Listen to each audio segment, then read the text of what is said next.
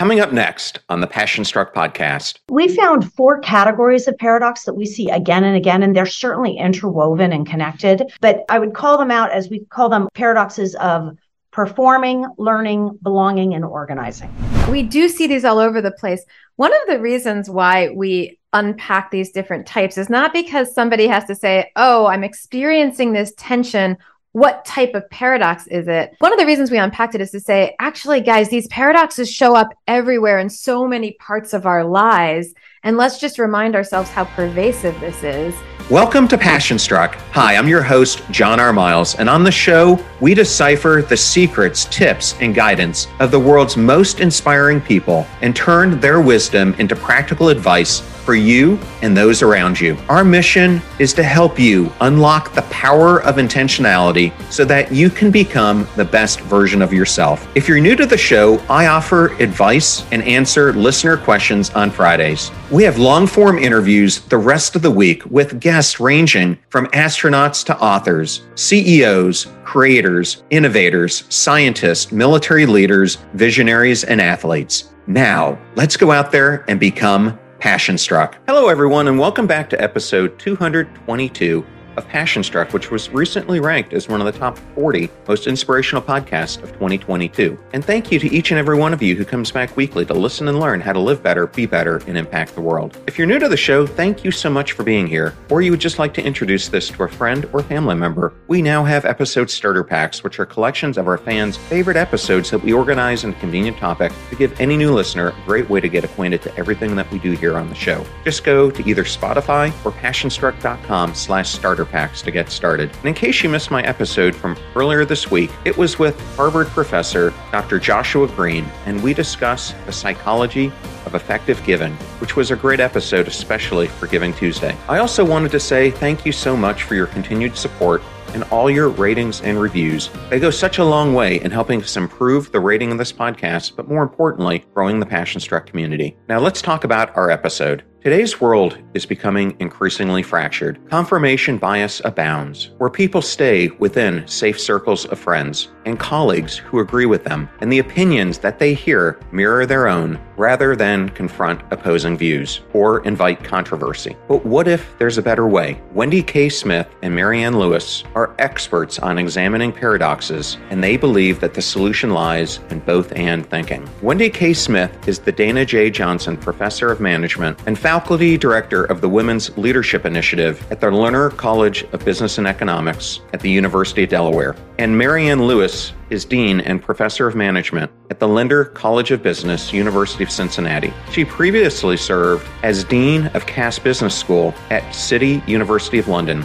and as a Fulbright Scholar. They are both experts in examining the management of paradoxes. Wendy and Marianne are co authors of the brand new book, Both and Thinking Embracing Creative Tensions to Solve Your Toughest Problems. Thank you for choosing Passion Struck and choosing me to be your host and guide on your journey to creating an intentional life.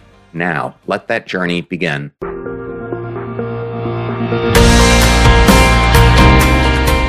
So excited today to welcome doctors Wendy Smith and Marianne Lewis. Welcome, Wendy and Marianne, to the show. Thanks, John. It's great to be here. Yes, thank you, John. Well, I always like to give the audience an introduction to the guests, and I thought, especially since I have you both on, how did you two meet and forge this relationship and collaboration that you have? I like to start telling this story because I like to say that I stalked Marianne. I had been taking a class with leadership guru Warren Bennis, who talks about stalking your mentors. And at the time, Marianne had finished her PhD and had written a brilliant piece in our top journal about this idea of paradox. Very few people were writing about it, and her article won the best paper of the year for that journal. And I was intrigued about this notion of paradox and how it applied to the research that I was doing around innovation.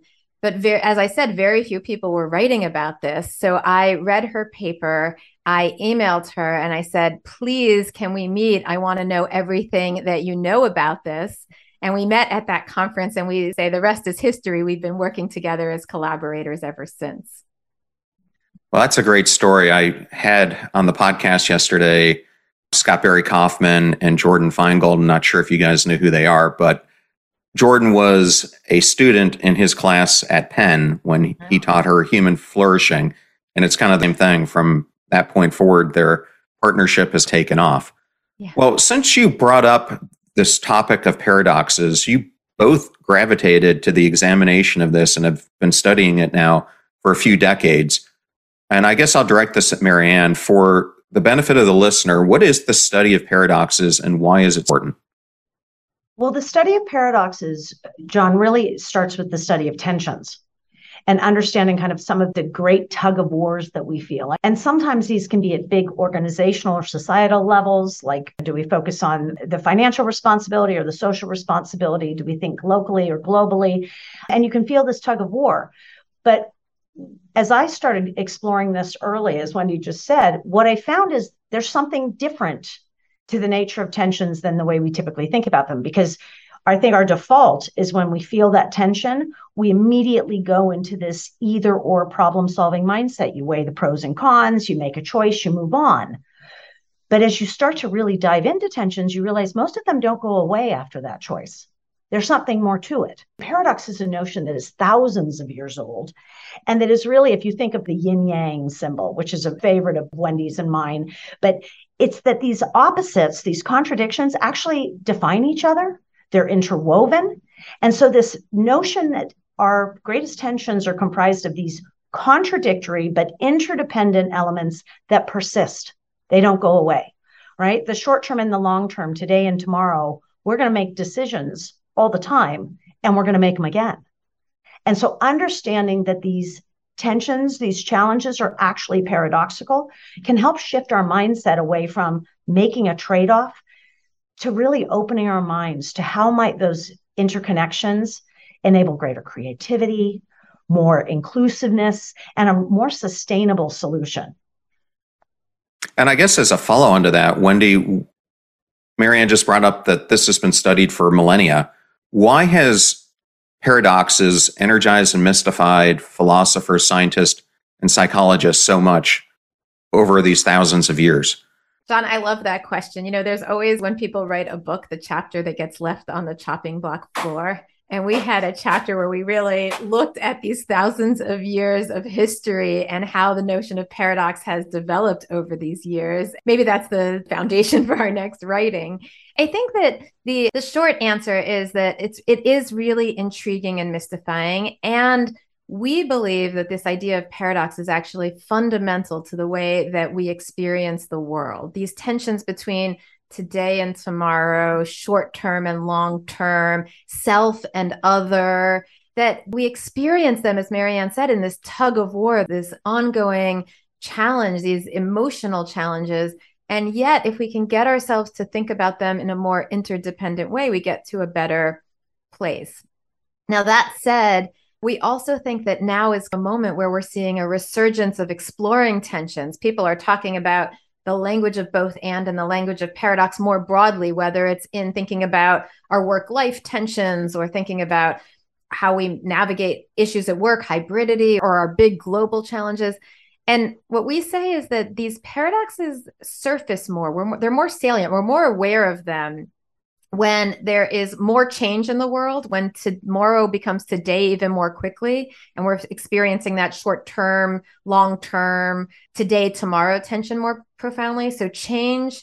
The second is when there is more of an experience of scarcity, when it feels like there's fewer resources. So, people are in that tug of war over those resources. And when there's more, we call it plurality or diversity of voices, when there's different perspectives and there's more of them and they're poignant and we're trying to navigate the conflicts that arise there. So even as this idea has been around for a long time, we are definitely seeing a resurgence. Now is a moment where we're seeing a lot of language around we see these paradoxes. Now, how do we navigate them better? Okay, and maybe we'll just go deep on this with one more question. Marianne, what are the four different types of paradoxes that you guys found? John, we found four categories of paradox that we see again and again, and they're certainly interwoven and connected. But I would call them out as paradoxes of performing, learning, belonging, and organizing. All right. So if you think about paradoxes of performing, in some ways, it really gets to the competing demands that we face. What does success look like? And it looks like a lot of different pieces. And it comes to the plurality point that Wendy just made different stakeholders, different roles that we play in our lives pull us in different directions simultaneously. And they're often very interwoven in the way that we think about them. Paradoxes of organizing come into play as we try to organize our lives or our teams or organizations. This is the division of labor. As soon as you divide your life, your work, at the same time, you have to connect it. So you see this in systems with belonging, paradoxes of belonging. We see this challenge of self and other. Every time we decide whether we're in or out of a group, we're setting up paradoxes because we could also be both at the same time, or we can have multiple memberships. And then the last one is paradoxes of learning, in that as you continue to build on the new or build new, you tend to destroy the old, but you also build on the old. So this new and old today and tomorrow really play into the paradoxes of learning. You know, John, I would just add to what Marianne was saying. So we do see these all over the place. One of the reasons why we unpack these different types is not because somebody has to say, oh, I'm experiencing this tension. What type of paradox is it? Because I don't think that's the useful way of being able to get into this mindset. One of the reasons we unpacked it is to say, actually, guys, these paradoxes show up everywhere in so many parts of our lives. And let's just remind ourselves how pervasive this is. The place where people can get started is just saying, oh, I feel this like ongoing tension, this ongoing tug of war, this ongoing challenge, or I feel stuck in a decision between two different things. In what way can looking at these underlying paradoxes, these interwoven relationships, these tensions, these ebbs and flows help us to make better decisions? Yeah, I think it's a really interesting study altogether. And earlier this week, I had on Dr. Cassie Holmes, who's at the Anderson School of Business. She has this new book, Happy Hour. But when we were talking about this, and she focuses on time and happiness and how they come together, she really dove into human connection and how human connection is the root of a lot of the happiness or non happiness that we feel, and how often we treat our happiness and those human connections in an either or way instead of a both. And so I was hoping you all could introduce this concept of both and how you define it, what it is, so the audience can understand it through that lens that I just gave. Well, I love that. And again, it speaks to this idea that and I'll just take a step back. We love, we we see so much people using this label of both. And we love it because when we first started out writing about these ideas, people would use a mm-hmm. lot of either ors and we would say well maybe there's a both and it took a lot of work to help people see well maybe there's another way to think about it mm-hmm. now what we suggest is the reason we wrote the book is because more and more people are using the label of both and. What does it really mean and how do we get there? And i think that's the question you're asking. What we mean by that is that we face all of these kind of choices. We feel this tension, we feel this tug of war, we face these dilemmas or these choices about how to spend our time and how to spend our resources, or what career should I choose, or how do I navigate a difficult boss, or how do I go in and ask for more money? And we pit them as one against the other. Both anding starts with saying maybe that there's something interwoven about these opposite ideas can we look at that interwovenness and use that to enable us to get to better decisions? When I hear this example of like happiness and of human relations, I think one thing that one one underlying tension there is this ongoing tension between am i doing stuff for myself to take care of myself or am i creating the conditions where i'm reaching out to others and when it comes to sort of feeling like i need more happiness sometimes we hunker down and, and get really focused in and we don't reach out to others when in fact reaching out to others being in connection which is what i think she's saying reinforces or enables us to be more happy ourselves and feel more fulfilled. And the more fulfilled that we feel personally the more that we can actually give to others. This sense of self and other it's in conflict when it feels like where am i going to spend my time and my resources and yet, if we take a step back, we see this kind of reinforcing cycle between how I take care of myself and how I take care of others that just continues over time. And the more that we can see that reinforcing cycle, the more that we can realize actually reaching out to others is going to help me along the way, help me be more happy. Well, I wanted to go into a couple of things that you just said. I've been lucky to have a number of behavioral scientists on this show. Yeah. And the topic that keeps coming up every time I talk to one of them is choice, and that it's the thousands of choices that we make every single day, which are the inputs in our life that determine the long term outputs. And I think, as you just laid it out, many times we look at these choices in a binary way. Mm-hmm. And I think on top of this, we're now living in this world where technology is all forcing us to be more individualistic, which is causing us not to have this human connection or to become more linear in what we're following and how we're letting ideas hit us. So I think it's a really interesting dynamic that we have going in the world right now. And I want to talk about this throughout the episode today. So I'm glad you brought that up because ultimately, this all comes down to intentional choices that you make. So I think what you're talking about is there are times where you want to ask yourself is building self esteem or building self awareness the right thing to do? Or am I going to be labeled as being selfish or being narcissistic? If you're someone who wants to build more self awareness, how do you do this using more of the but and formula instead of the either or approach. Yeah. And I'll just I'll start and then maybe Marianne, I'll turn it over to you. I think that what we're arguing here is that we can change the way we approach the choices. Someone asked us the other day, so are you trying to obliterate either or and making choices? No. What we're trying to suggest is that there's a different framework, a different mindset, a different overall approach that enables us to get to better choices that are more sustainable. And it's not about what choice you make, it's about how you approach that choice to enable more creativity before making the choice.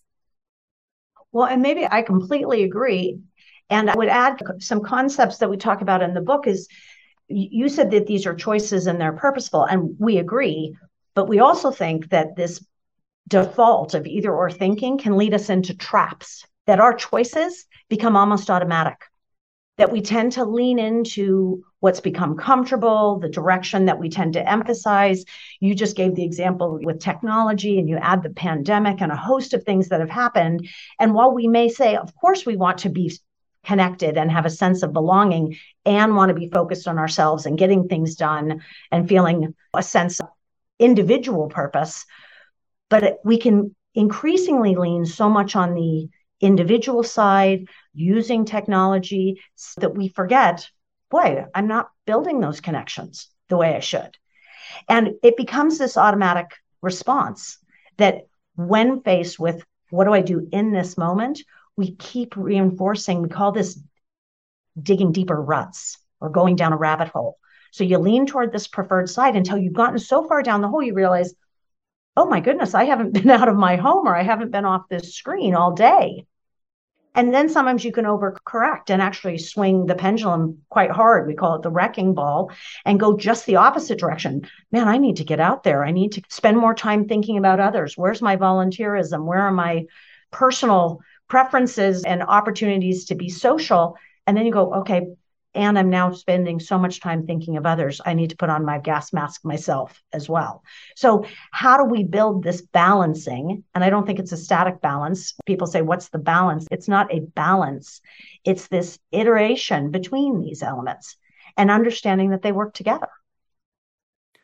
Yes. And this is the core reason why I was so excited to have you both on this podcast because whether we're acting as a partner, a parent, an employee, or a leader, we are caught almost every single day in these constant tug of wars. And so I love that the core issue, or one of the core issues that you're dealing with throughout this book, is what underlies our toughest problems and how can we deal with it? And things where that occurs is how do you prioritize work and family? Current targets that you're trying to achieve versus learning new skills. Do you stay in the career that you're in and the comfort of it, or do you go to another one? but it's all these A and B choices. And what happens is then we end up sticking with the choice. But what you guys are proposing is a different way that involves valuing rather than vilifying differences, which I think is so important for all of us to hear. In your 25 years of research, you ended up finding that there's significant differences in how people understand these problems and these tug of wars. What were some of the biggest differences that you found in that research? Well, maybe I'll start with that. We've done this work, we call it the paradox mindset. And now we've studied thousands of people. We have it, it's the instruments translated into multiple languages. So it's fascinating to see whether there are cultural differences as well. The paradox mindset approach basically says we see two differences in people and they're interwoven. The first difference is some people are much more sensitized to tensions. They see them everywhere. Wendy and I see them in our sleep, right? But other people may just either they're ignoring them or they have a particular context where they just don't feel those tug of wars. And th- those people exist. And it's either something that they've trained their mind to do, or again, that they've put themselves in positions to not feel that. But the second piece is really how they approach tensions, right? Those with a more either or mindset have this tendency to view them as problems to be fixed and to move as fast as you can away from versus those with a, a both and or a paradox mindset really see them as opportunities. There is space in that creative friction between those tensions for new possibilities, for learning, for growth. And it's that combination. So at our best, we are both, we think paradoxically, we think both and we see them in the tensions. And what we found in our research with tremendous colleagues around the world, but particularly the lead colleagues are Ella Miron-Spektor and Josh Keller and Amy Ingram, is that people who have this paradox mindset, they perform better, they are more creative. This is according to their supervisors. And personally, their own reflections, they are more satisfied. Their well being is greater. That's a, to us a really powerful outcome to say you're doing better and you're feeling better. That combination can do all sorts of things for the individual. And Wendy, anything you wanted to add yeah. to that? Well, John, maybe I can just add an example to bring how this idea of paradox mindset shows up. We like to say, or researchers sometimes say, that research is me search. And and so we both tell stories. Certainly, so many of the stories that I tell is just how unparadoxically I thought about so many of my career decisions along the way. And in some ways, studying paradox was trying to figure out how to make better decisions on my own. And one example of that, when I went to grad school, it was around the time that Enron had fallen, that Businesses for Social Responsibility was gaining traction. And I thought I was going to go to grad school to study social responsibility and whether companies, at the time we were just asking, like, can, is this possible for companies to focus on a bottom line and profits while simultaneously thinking about a social mission? Or are these things really just a trade off? And when I got to grad school, I was working with a brilliant and fabulous advisor who was working with top leaders at IBM studying innovation. And he was studying how these leaders thought about the potential for them to innovate, change, do new things while simultaneously thinking about their current products and the current revenues they had on the table.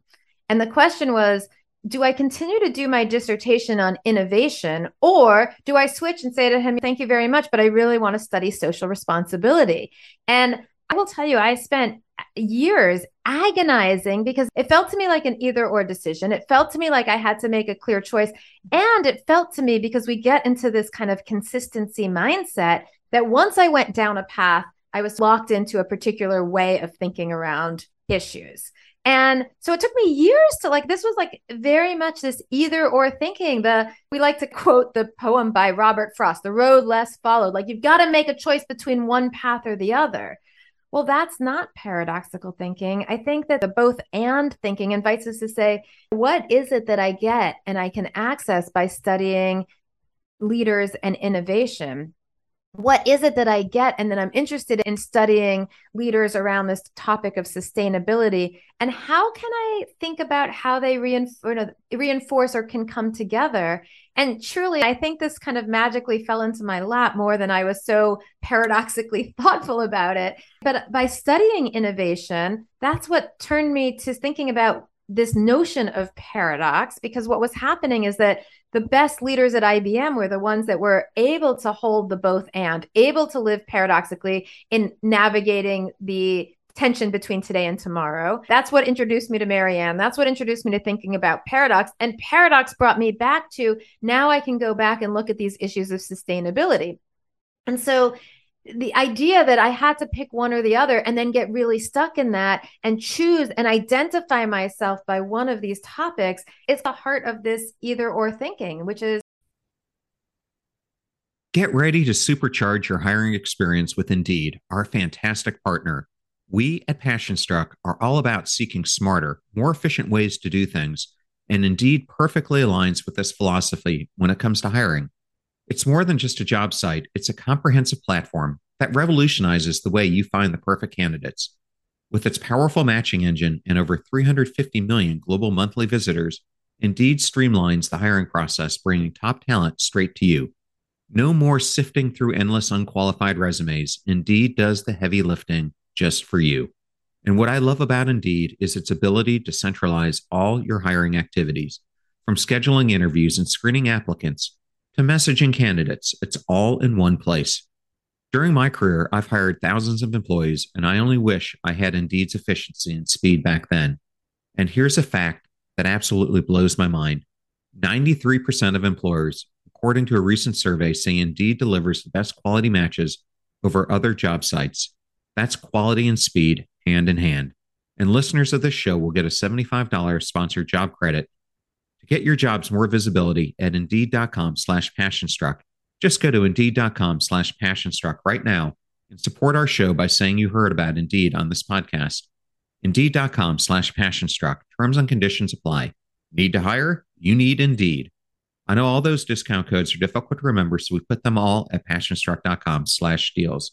Now, back to Passionstruck yeah, I still had to make a choice. I had to figure out what my dissertation was going to be about. It was about IBM. And if I was a little bit more helpful in my thinking, or what I would have liked to have done in my thinking was know that I can study IBM and innovation, and it could open up possibilities for myself to study these other topics that I'm interested in new ways.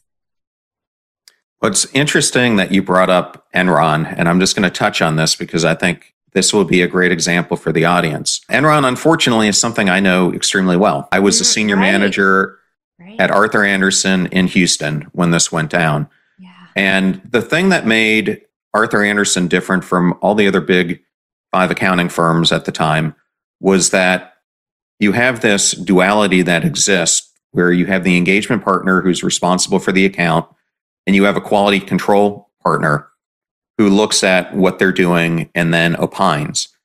And in every other one of the big five, the quality control partner overruled the engagement partner.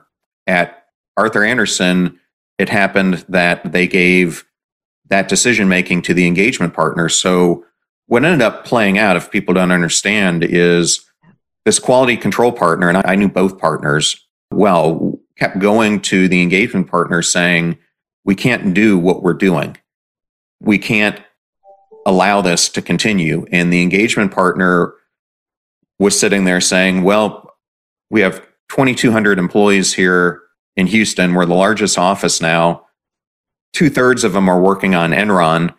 If I start doing what you say, we're going to start losing this work. And instead of using but and he made a very either or decision, and the consequences of it were shutting down ultimately an 80,000 person global firm. I just, am I thinking about this in the right way? Yeah. Oh, that's a, we've both studied Enron in a variety of ways. You've lived it much closer, and that was an excellent example of both and or the lack thereof, right? Because in some ways they set up a duality that could help work through that tension but they didn't use it that way It sounds like the leaning was so firm on the engagement partner, it really was a one sided approach, more than they probably thought they had set up structurally. I would add to that. I want to be sensitive because I think the people who experienced and went through the Enron collapse, it was incredibly emotionally challenging and devastating for many people. And in some ways, it is a real example of what happens when you overemphasize one dimension, one side of the needs at the expense of the other that and so the for enron the overemphasis of profit at the expense of ethics. For Arthur Andersen the overemphasis on engagement right. at the expense not listening to not being open to the quality folks saying hey we got to think about this along the way. So not knowing the details from the paradox perspective it's it's often a perfect storm of going so far down one track that you end up in this vicious cycle. That's the ruts that we talk about this intensification. The more that you're engaged, the less that you're going to actually pull back and ask, are we doing this right? So I think it's a great example. Yeah. And the only thing I wanted to add, just so the listener can understand this, is the engagement partner is not this quality control separate group. The engagement partner is someone who, just like the engagement partner, is an engagement partner on other accounts. And so they do the same role. They're just assigned to certain accounts so that there, as you're saying, is this kind of overwatch or ensuring that what we're doing is the proper way that we should be doing it. Which I think this leads into a great follow on question, which is we often exist today in echo chambers. And I think that's exactly what was happening with this engagement partner, where the only opinion we want to hear is something that's similar to our own. Why is it so important that we should broaden our perspective? Well, one way to think about it, John, we use the analogy, the Hindu parable of the blind man and the elephant, right? That most issues that are really challenging are co- complicated, they're messy, they're dynamic. And there's just no way for one person or even one kind of type of perspective to get the whole picture. And so by narrowing ourselves, by staying in an echo chamber, listening to others with the same perspective, we're missing all other parts of that elephant.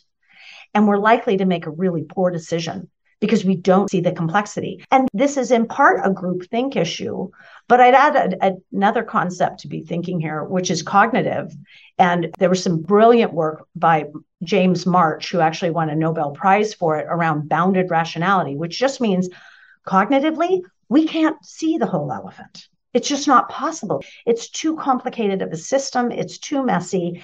And it goes back to then you have to triangulate. How are you going to bring different perspectives to the table into the discussion and listen so that you're playing through with a more intricate understanding of what's going on? And it's not easy to do because I think the other piece goes to the emotions that Wendy's talked about. It feels much more comfortable talking to people who say, oh, yeah, Exactly.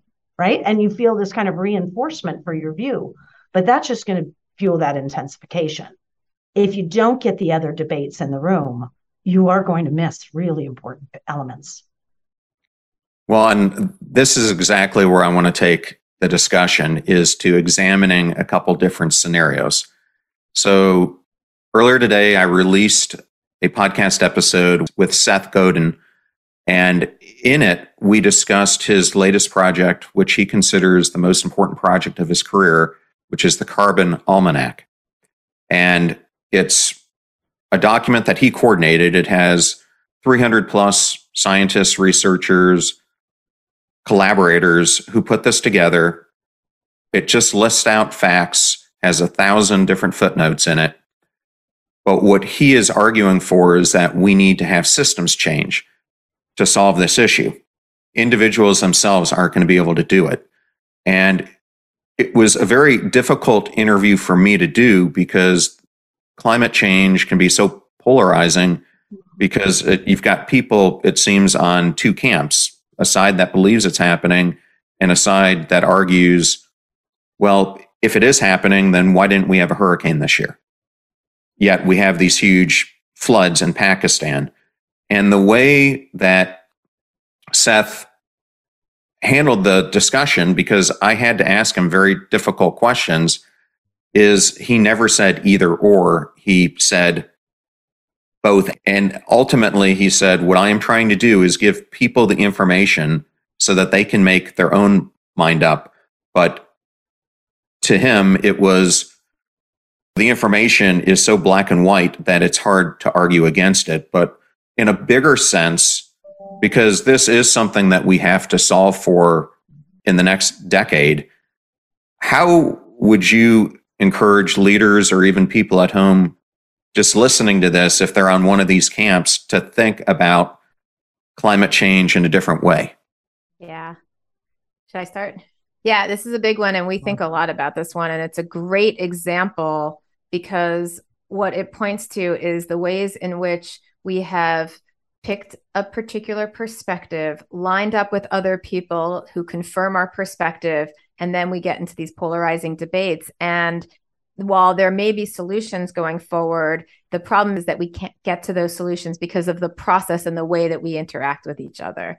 Climate change is a great example. I think what's happening in many of the global issues that we're facing is that we want to define ourselves on one side or the other side of the issue. But when you go and talk to people, there's actually a lot more overlap than they actually propose to say when they just identify with a particular perspective.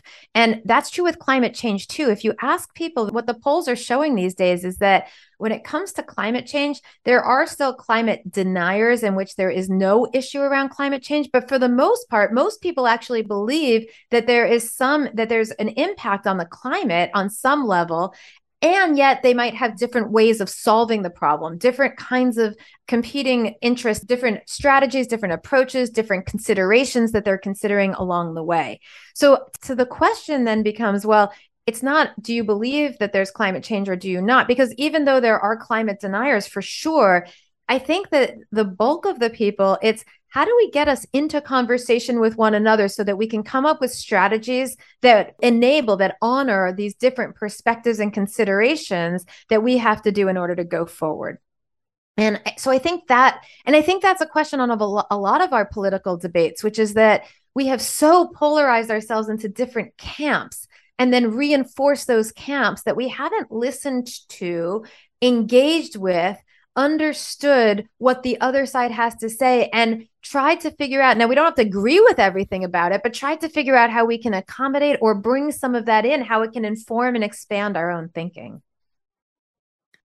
Yes well this leads right into the next question i wanted to ask. I was really happy to see in the book that you had senator john mccain. He happened to do my commencement speech when i graduated from the naval academy. Uh-huh. And I was hoping you guys could say why you singled him out and how, especially in his final hours as he was dealing with his brain cancer, how was he trying to honor the complexity in our world by understanding, appreciating, and embracing the vital opposing forces that fuel our political systems? Well, we pulled him out for a number of reasons, but maybe one that I would just call out in terms of the book is we juxtapose his approach to President Obama's. As they were even against each other as political opponents, they actually thought quite similarly in terms of process. They were both very much both and thinkers. And we use a quote from John McCain because he really was pushing to how do we work across the aisles? How do we have these discussions in a way that these are incredibly complex systems problems that require lots of perspectives and are going to require collaboration as well as intense debates to work through. And he, he was a wonderful example of someone who treasured those opportunities with different sides of the aisles and didn't see them as two sets of extremes found, I think, to Wendy's point, the actual individuals, the discussions are all ranges in the middle. And how do you pull those out? And one of the key ways he would pull them out, and I think President Obama was given a good example in that, in the quote that we use there too, is they go to a higher level. They think more about what is our overarching purpose. Then let's debate the how. But why don't we first agree we all want a better world? We all want a more sustainable world. We all want a more compassionate world, right? Pick depending on what whatever that issue is. But that really high bar let's builds a broad umbrella that a lot of people can get under and then say, now let's roll up our sleeves and let's debate the how. Because there's so many different paths to get there, right? But we don't know again the different considerations. Some of us are going to be coming from a much more economic, maybe more social, more right. There are lots of elements that might drive our perspective. But I think his goal was to hold the umbrella high. That would be one way I'd think about it. What about you, Wend? Yeah. John, I would just also reinforce I think that the key message there is to the language that you used, which we totally get out of our echo chambers. And for us, part of this idea of paradox is again to notice that different people have different perspectives that come from different needs and different uh, you know and the we can get to better solutions by bringing them together. And in our current political environment we can't do that because what we do is we line up under a particular perspective or particular identity in the United States. We line up behind a party, Democrat or Republican, liberal or conservative. Around the world, we see people lining up and trying to identify strongly with that particular identity without taking a step back and saying, wait, we do that because it's really anxiety provoking to think that we're in a night we're in these multiple identities. But the truth is that if you talk to most people not all their beliefs fully line up under this particular identity and they usually have much more complex beliefs and ideas than what's just under this particular label. And the labels and the reinforcing political institutions get us in trouble by not being able to talk across those lines what we would argue is that we would come to better solutions and this is true across politics and across history. The best sort of that are, that are passed or the best bills that are passed are ones that are bipartisan where there's input and insight from both sides. And we're not seeing bipartisanship in politics but we're also not seeing it like we say in the town halls or the kitchen tables because people mm-hmm. aren't listening to and talking to one another. That's a form of either or thinking and for us, the both and starts with can I identify people that are different than me and listen to them, give them the respect that they have a different point of view and respect them by listening to it. It doesn't mean you have to agree with them, but mm-hmm. can you just start by listening and hearing what they have to say and living in this kind of ongoing messy space where yeah we might not agree with each other but there might there is benefits not there might be there is benefit in understanding one another and trying to be curious and figure out if there's possible places of connection. Yeah i think you both brought up some great advice and when i think about this i often come back to my own core values. So when i'm faced with difficult decisions i let my values guide me and i think for politicians, if we would start focusing at that level of what are we really trying to drive for? What are the common things that we both want? You could then get into these issues, whether it's Roe versus Wade, how we're attacking healthcare, how we're attacking budgets, and come to some common ground that is unified against the ultimate outcome that we want. But they're not approaching it like this. And I think Roe versus Wade is a great one. I heard you guys do another podcast where this came up, where you could be pro life or not, but both sides can coexist in this if you change the way that you're looking at it. I wanted to switch to now talking about the corporate world. And I'll just start this out with a personal example. When I was a senior executive at Dell, I came in and I inherited this project called Quote to Collect, which was we were changing out all the systems across Dell and 160 countries on how we were taking in money, collecting it, how we were interfacing with the sales team, etc. And we were spending over $100 million a year on this thing. It was the biggest project. It was put in place by the person who previously had my position, who was now one of the five presidents working for Michael in a different capacity. And at the same time, we were trying to bring in a software capability. And I determined that this system couldn't do the accounting that we needed in the subscription revenue. It wasn't a capability that it had. And fundamentally, it wasn't going to work. and came in with an alternate theory. And I brought this to this group and I tried to use the both and theory, but I just ran into resistance after resistance because this other person and a and a few others felt that they would have pie in their face if they reversed this since they had gone all the way to the board and we were $200 million in. Yeah. But I bring that up as an example, but I was hoping that you guys could talk about Terri Kelly, who you bring up in chapter mm-hmm. seven, because I thought it was a great illustration of a similar situation that she kind of inherited. Yeah. Yeah, and I can share a little bit about Terri Kelly. Terri was the fourth CEO of W.L. Gore and Associates, a brilliant CEO, fabulous person, and uh, she inherited an amazing organization. Gore are the folks that make Gore-Tex and in tons of different kinds of materials, whether it's medical instruments or whether it's guitar strings or dental floss or the jackets that we all love to wear. And Gore started as a company by when Bill Gore had was working at DuPont and found it to be very hierarchical and said, I want to create a company where even the engineers at the most entry level feel like they're involved, engaged, and have more autonomy to innovate. So he created Gore and Associates based on the culture of the power of small teams get together if you have an idea that you want to be able to implement you you make a business case for it and then gather a team around it. You don't have to have a particular title to make these kinds of decisions. And so that ethos has really guided the company and enabled the company's success for years and years. And many of the decisions that they made as an organization reinforced just how important it was to have these personal relationships and to bring decision making down and empower people. And when Terri Kelly came in, uh, she said this is really important. And she grew up in the company. So she had a very strong commitment to the power of small teams.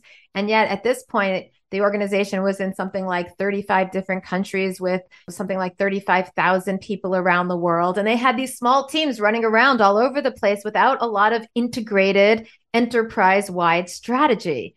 So the tension or the challenge that she felt strategically is this tension that many organizations feel between global and local decision making? Do we do something that is integrated at the global level so that we're all pulling in the same direction or do we let, you know, local unique regions and city areas or local teams have more autonomy to be able to make decisions that are more appropriate to their particular location and their particular circumstances? And indeed it has to be both.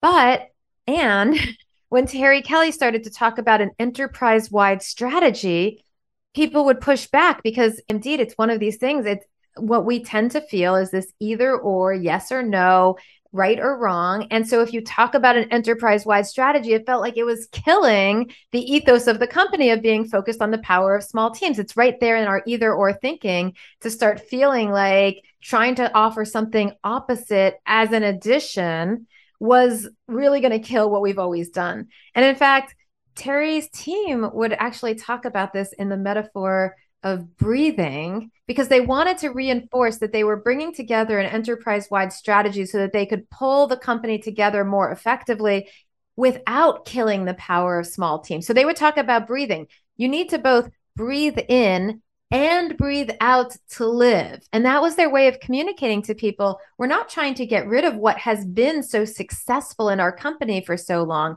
We're trying to bring it to a new level and create a new approach to doing that. But that was a hard pill for people to swallow cognitively and emotionally who had become so emotionally committed to this very empowering ethos that that was and is Gore. Well, it's a very interesting part of the book. Particularly didn't want to go into everything that's in the book because I want the listeners to buy it and read it, but there's many stories like Terri's that are throughout the book with examples and then how to apply it in your life. So I just wanted you to bring up one, and I think that's a great one. And interestingly enough, in my own book, whenever it comes out, I have a chapter on this topic that it's called Eyes On, Hands Off Leadership. And I profile two leaders who did this very well. Keith Krach, he was the former CEO of DocuSign, former Undersecretary of State, and then General Stan So I know what you're saying extremely well. Yeah. You've got to balance both. Hmm. Well, Marianne, the last area that I wanted to tackle as far as it goes from examples was how people should approach parenting.